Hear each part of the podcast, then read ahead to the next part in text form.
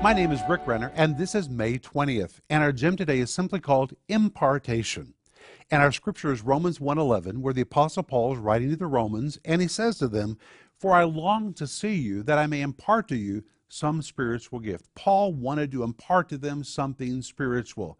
He wasn't coming to them to get something; he was coming to them to give something to them. And in fact, he wanted to do this so much, he said, "I long to do it." The word long is the word epipothe. Pothe means to yearn for something or to long for something. But when you attach the word epi to the front, it means to long over or to earnestly yearn for something.